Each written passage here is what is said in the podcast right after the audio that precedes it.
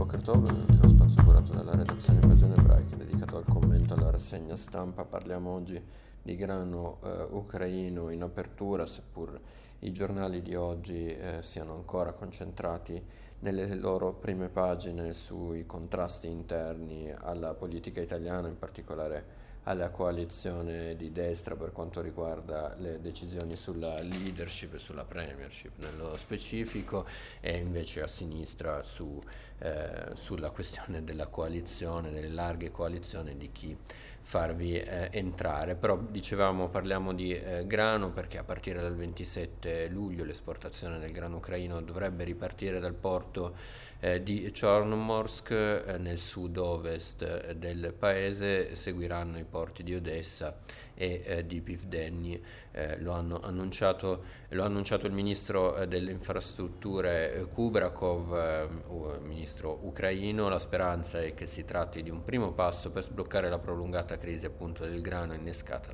dall'aggressione russa del, dell'Ucraina ormai il 24 eh, febbraio scorso Kiev e Mosca hanno firmato accordi sostenuti dalle Nazioni Unite per riprendere le esportazioni attraverso eh, il Mar Nero. Il 27 luglio scorso eh, pa- l'esercito russo il giorno seguente ha bombardato l'area di Odessa, ricorda oggi il Corriere, per cui il timore che non rispetti i patti.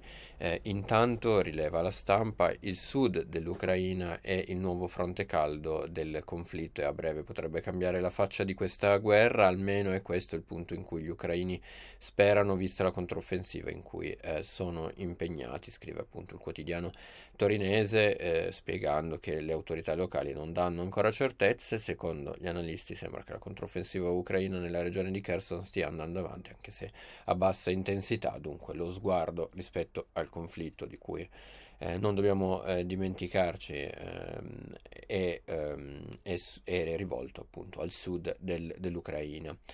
Andiamo invece in, in Russia, eh, dall'altra parte, dove è prevista per domani l'udienza alla Corte russa per decidere il futuro della sezione locale dell'Agenzia ebraica che il Ministero della Giustizia di Mosca vorrebbe chiudere. La vicenda è ancora molto poco chiara, eh, ma ha aperto un'ulteriore frattura tra il Cremlino e Gerusalemme, allontanatesi progressivamente dopo la presa di posizione israeliana contro l'invasione dell'Ucraina. Come racconta la Repubblica, il governo russo però nega ogni legame tra la guerra e il caso contro l'agenzia ebraica. Per il portavoce del Cremlino la questione non deve essere politicizzata o estesa all'intero spettro delle relazioni tra Russia e Israele. Non è ancora chiaro per quale motivo tutto questo eh, sia iniziato, questo eh, tentativo di colpire l'agenzia ebraica a Mosca. Il premier israeliano Lapid, molto critico con Mosca per il suo attacco all'Ucraina, ora lavora per ricucire lo strappo, rivela ancora eh, Repubblica, meno si parla, meglio è, e invece eh, quanto afferma il presidente di Israele Isaac Herzog, già direttore dell'agenzia ebraica, che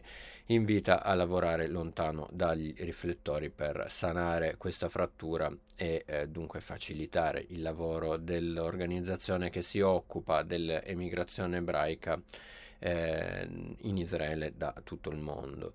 Eh, passiamo invece alle eh, politiche italiane. Intervistato da Aldo Cazzullo sul Corriere della Sera, l'imprenditore Carlo De Benedetti afferma che la vittoria della destra alle prossime elezioni sarebbe una catastrofe. In particolare punta il dito contro Meloni e Salvini.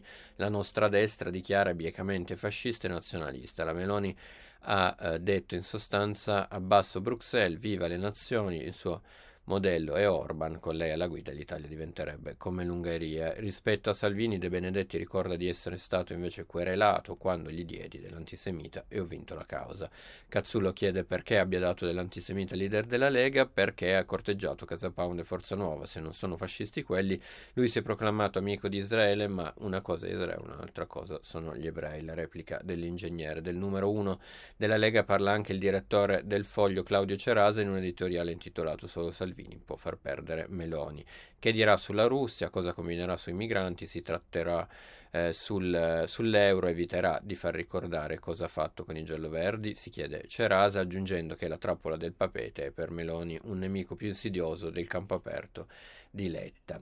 Chiudiamo con, eh, con il saluto uh, Uri Orlev, grande scrittore eh, israeliano per ragazzi, scomparso all'età di 91 anni, era nato a Varsavia nel 1931, rimase orfano assieme al fratello durante la Shoah, insieme i due furono deportati a Bergen-Belsen riuscendo a sopravvivere fino alla liberazione del lager. Dopo la guerra eh, Orlev si stabilì in Israele dove negli anni 70 iniziò la sua carriera nel mondo della letteratura per l'infanzia, uno dei più grandi scrittori per bambini, ricordo il premio Lapide richiamato appunto oggi dal Corriere della Sera alle giovani generazioni, sottolinea il quotidiano, ha raccontato la Shoah con il ritmo dell'avventura nei romanzi La bestia d'ombra, come difficile essere un leone, editi in Italia da Salani, come eh, L'isola in via degli uccelli, considerato il suo maggior successo. Dunque scompare un grande della letteratura eh, israeliana. Io vi ringrazio per l'attenzione e vi do appuntamento ai prossimi approfondimenti a cura della redazione di Pagine Ebraiche.